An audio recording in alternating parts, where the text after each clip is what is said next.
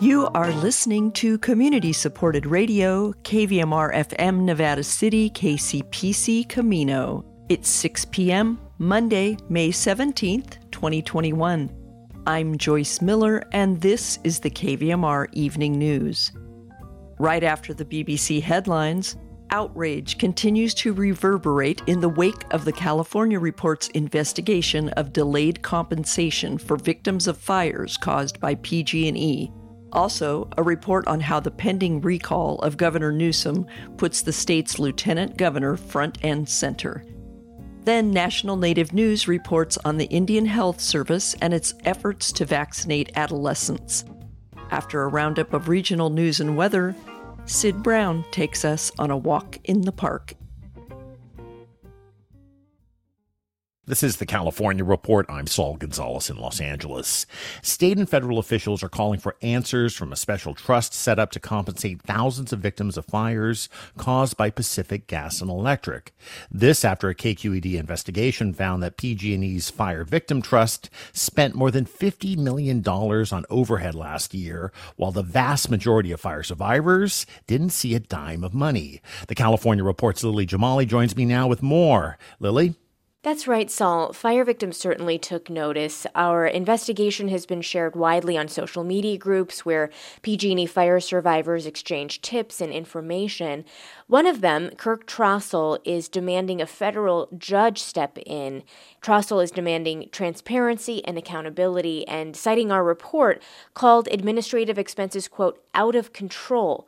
Two congressmen whose districts have been hit hard by PG&E wildfires, North State Republican Doug LaMalfa and North Bay Democrat Mike Thompson, have both also expressed outrage over fees being charged by top officials of the Fire Victim Trust, some of whom have billed more than $1,000 an hour. Assemblyman James Gallagher, who represents Paradise, had this to say. We need to have complete transparency where that money has gone, and victims need to be compensated immediately. A spokesperson for Governor Gavin Newsom declined to comment on our findings, and the trust itself continues to decline our requests to be interviewed. The trust has started to make more payments this year, about $200 million so far, but that is still less than 2% of the approximately $13.5 billion fire survivors were promised. One thing slowing all of this down is the unusual way that this trust was set up. The settlement with fire survivors allows PG&E to fund the trust partly with cash, but also with stock in PG&E itself. Assemblyman Gallagher had this suggestion. Maybe some of these vendors should be getting paid in stock. You know, and maybe some of these administrative expenses, would they mind getting paid in stock? A question many fire survivors are asking now is how long will it take for the trust to compensate everyone?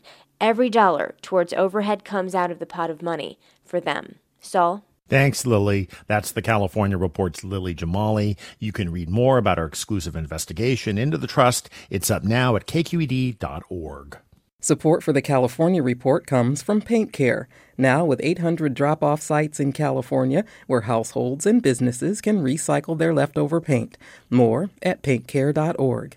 California Health Care Foundation, ensuring the voices of Californians are heard in California's decisions about health care, on the web at chcf.org/voices, and Eric and Wendy Schmidt, through the Schmidt Family Foundation, working together to create a just world where all people have access to renewable energy, clean air and water, and healthy food. On the web at theschmidt.org. The job of lieutenant governor tends to be a low-profile office in California, but the campaign to recall Governor Gavin Newsom will put current lieutenant governor Eleni Kounalakis front and center. KQED politics reporter Katie Orr takes a look at what role Kounalakis will play and how she could affect the election. At first glance, Kounalakis' role seems pretty straightforward. She must set a date for an election within 60 to 80 days after the recall petition signatures are officially certified, which will happen in the fall. Kounalakis says she's focusing on what's best for voters. So I think that the general principle is that it should be a day that is relatively convenient for California voters to make sure that they have ample time to consider the questions on the ballot and are able to get their ballot and send it in and make sure that their vote counts. And while she has a 20-day window to set the election, Kounalakis says she doesn't believe the exact date will make too big a difference. But Brandon Strassner, a senior research fellow at the California Constitution Center, says it actually might. Setting the election further back in the 20-day window would give candidates more time to file papers needed to qualify for the ballot. That could result in a large number of candidates. That's what happened in the 2003 recall. 135 candidates clogged up the ballot. Strassner says he thinks the lieutenant governor will try to strike a balance when deciding when the election will be held. We're letting serious candidates get on the ballot. We're not denying ballot access to any serious candidate, but perhaps there could be a consideration for not overwhelming the voters with a number of non-serious vanity candidates as well. One person who won't be a candidate, Kounalakis herself. Unlike her 2003 counterpart, Lieutenant Governor Cruz Bustamante, Kounalakis says she will not run. Bustamante ran as sort of an insurance policy to prevent Republicans from winning the office if then-Governor Gray Davis was recalled, which he was. But Republican Arnold Schwarzenegger easily beat the lieutenant governor, and Bustamante's critics say his being in the race may have contributed to Davis's defeat. Kounalakis says Democrats know better this time around. Our insurance policy is that we all recognize that Governor Newsom has been doing a very good job during an unprecedentedly difficult time, and that our insurance policy is let's vote no on the recall and make sure that Governor Newsom can continue to do his job. But just because Kounalakis doesn't plan to jump into the race, that doesn't mean another Democrat won't decide to, especially if Governor Newsom looks vulnerable.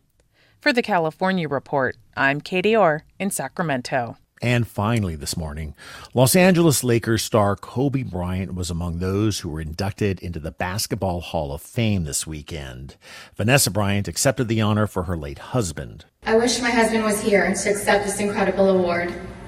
He and Gigi deserve to be here to witness this. Gigi would be so proud to watch her daddy get enshrined into the Basketball Hall of Fame. Bryant and his daughter, Gianna, or Gigi, were among the 9 people killed in a helicopter crash in Calabasas in January of 2020. Tim Duncan and Kevin Garnett were among the others inducted into the Hall of Fame this weekend. And that's the California Report for Monday, May 17th. We're a production of KQED Public Radio. I'm Saul Gonzalez. Thanks so much for listening, and talk tomorrow. This is National Native News. I'm Antonia Gonzalez. Indian Health Service facilities last week began vaccinating ages 12 and up with the Pfizer COVID-19 vaccine, following FDA approval to include adolescents 12 to 15 years old and the approval of the Advisory Council on Immunization Practices. Dr. Matthew Clark is the Safety and Monitoring Team Lead of the IHS COVID-19 Vaccine Task Force. Early in the pandemic, the risk of both infection and severe illness from COVID was highest in the elderly population and those with at-risk conditions. As time has passed and as more older folks have been vaccinated, really what we're seeing is more infection among our younger folks in the communities that we serve. We also know that while not terribly common, children can not only get infected, but they can have serious complications from infection. There's an important point regarding protecting children from serious infection, certainly those who are at higher risk.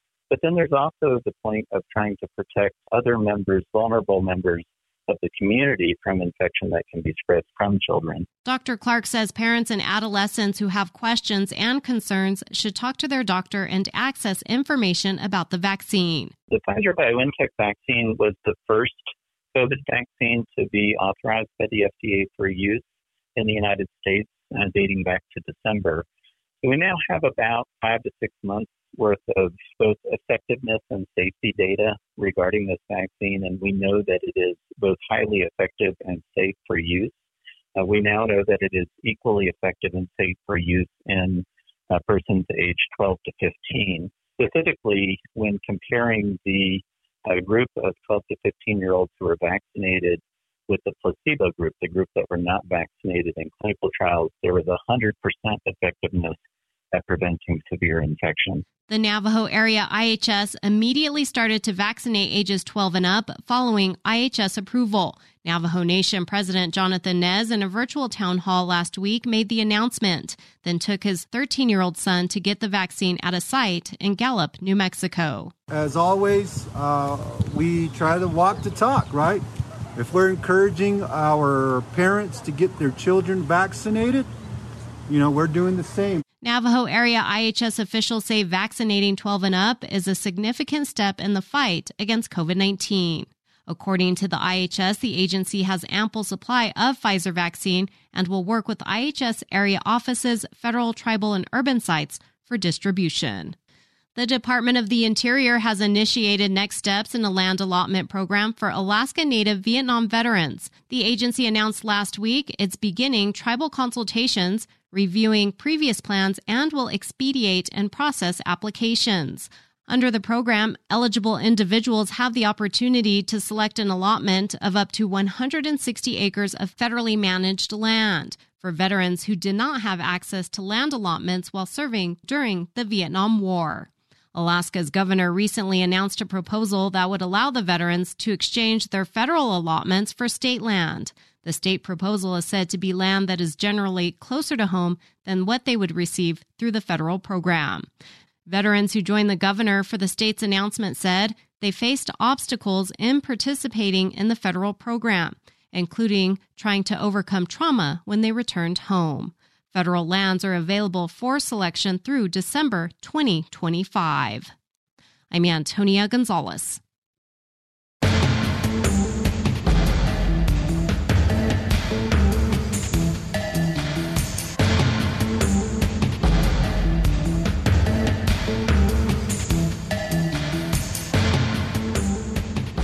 National Native News is produced by Kawanak Broadcast Corporation with funding by the Corporation for Public Broadcasting. Support by BNSF Railway, proudly supporting the nation's economy by moving the goods that feed, supply, and power communities across the country. More at bnsf.com/tribal relations. Support for law and justice-related programming provided by Hobbs, Strauss, Dean & Walker, a national law firm dedicated to promoting and defending tribal rights for nearly 40 years. More information available at hobbsstrauss.com. Native Voice One, the Native American Radio Network. Two small earthquakes shook the Lake Tahoe area just after noon today, the U.S. Geological Survey reports, according to the Sacramento Bee. A 3.6 magnitude tremor hit at 12:24 p.m., followed by a 2.6 magnitude quake at 12:49 p.m., according to the USGS.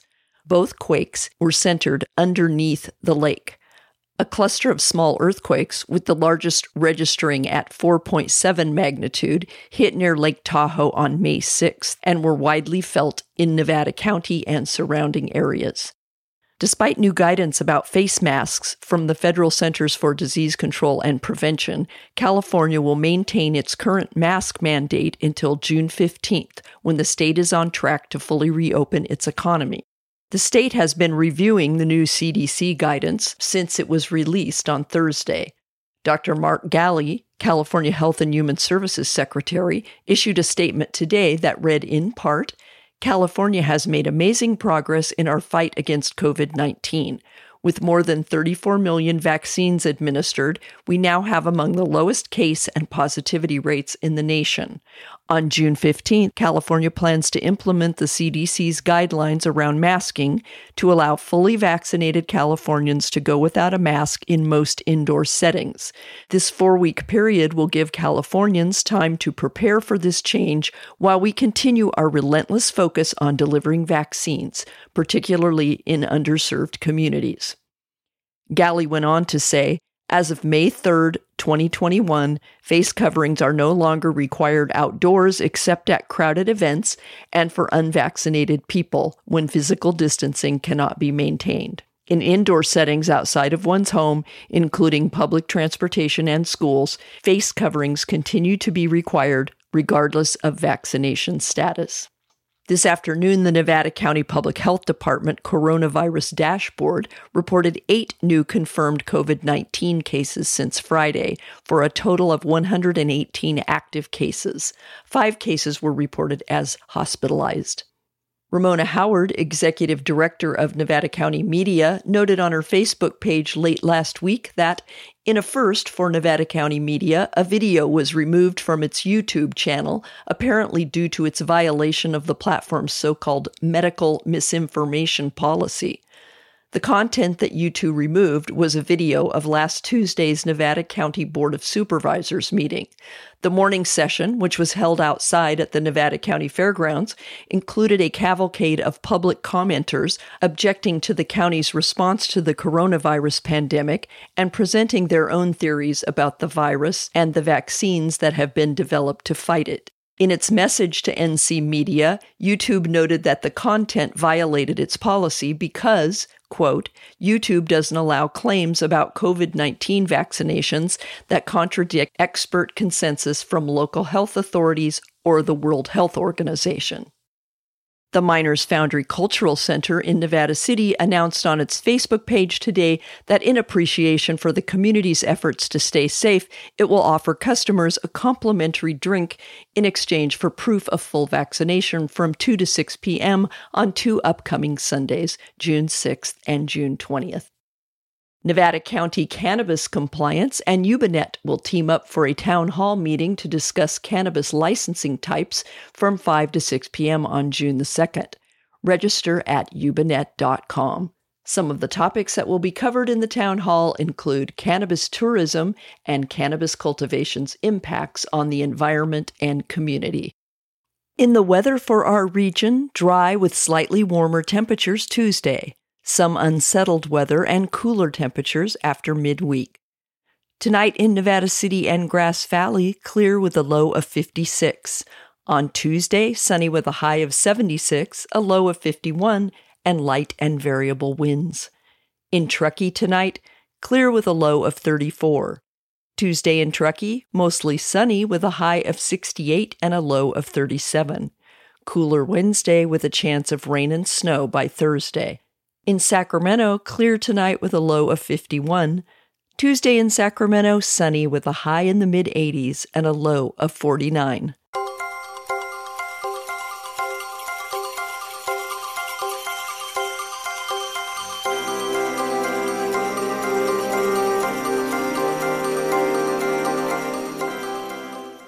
Some tips from Sid Brown might help you find your footing while exploring the treasures of our local state parks. Hello, and welcome to A Walk in the Park. This is Sid Brown with Sierra Gold Parks Foundation. We are the nonprofit that supports the 3 state parks in western Nevada County. Let's start with Empire Mine because it is springtime, and last time I believe I told you the roses were beginning to bloom. Well, they are in full bloom now. So the historic rose gardens at Empire Mine are really perfect for viewing. And the park is open and has been open throughout the pandemic and the COVID closures. But the interior part of the park, the historic core, is open now every single day from 10 until 5 p.m.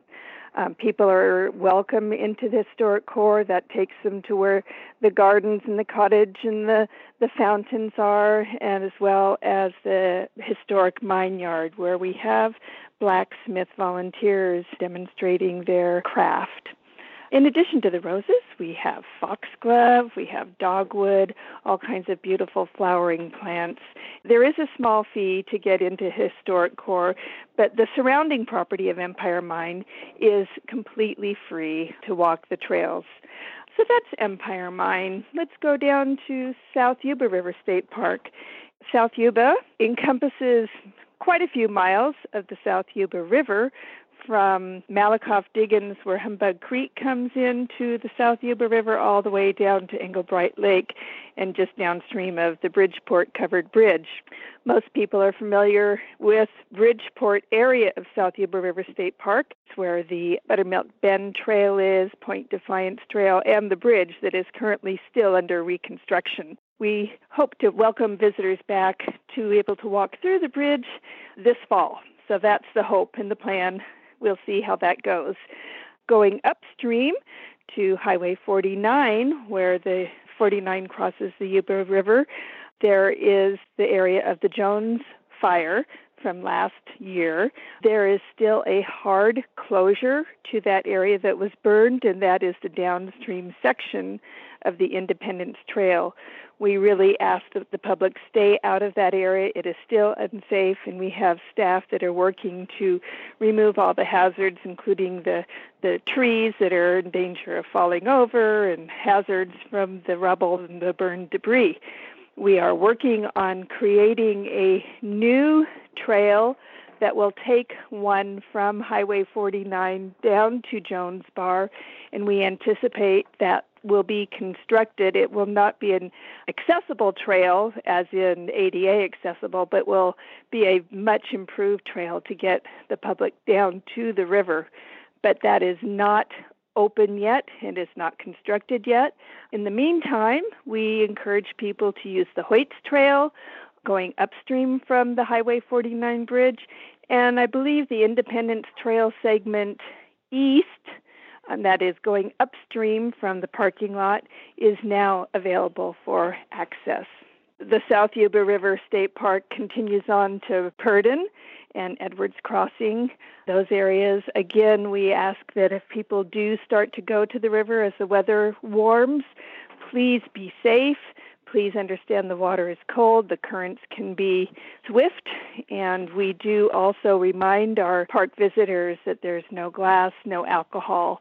And those areas that we just talked about, where you walk in, there's no camping, but the areas are open from sunrise to sunset, and those are beautiful times to enjoy our outdoor environment. Up at Malakoff Diggin State Historic Park, we are very excited to look and see that we're going to be opening the campground very soon, and they are reservable online from Reserve California. Please remember, whenever you come out to a park, bring a trash bag. Please bring all your own trash home, and if you happen to see anything that someone else left behind, let's help keep our parks clean and accessible and enjoyable for all. Also, again, a warning about fire. No open fires. Please don't smoke at the river. This presents a hazard and it threatens us all. And also, please remember, do not obstruct the roadways. These are very narrow roads. We need to be able to allow our emergency vehicles to access all sides of the river, both sides.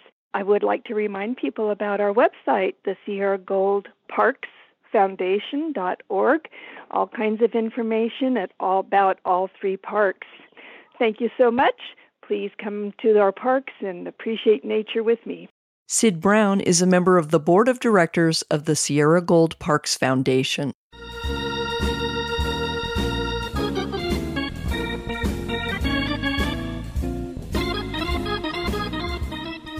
That's our newscast. Coming up next at 6:30, it's WINGS, the Women's International News Gathering Service, with a report on how India's farming women have transformed the country's economy, nutrition, and environment. And at 7 p.m., it's Democracy Now! With Amy Goodman. KVMR gets support from Mama Madrone's Eco Emporium on Broad Street, Nevada City, and online, offering jewelry, organic bedding, body care, and more. Online store and information, mamamadrones.com. And Automotive City, offering complete automotive service for foreign or domestic vehicles, also smog testing. Napa Auto Care Center and AAA facility, Monday through Thursday, 7 to 4:30, and Friday mornings. Automotive City, grassvalley.com. The KVMR Evening News is produced by KVMR News Director Claudio Mendonca and airs Monday through Friday at 6 p.m. Have a great evening, and we'll see you tomorrow.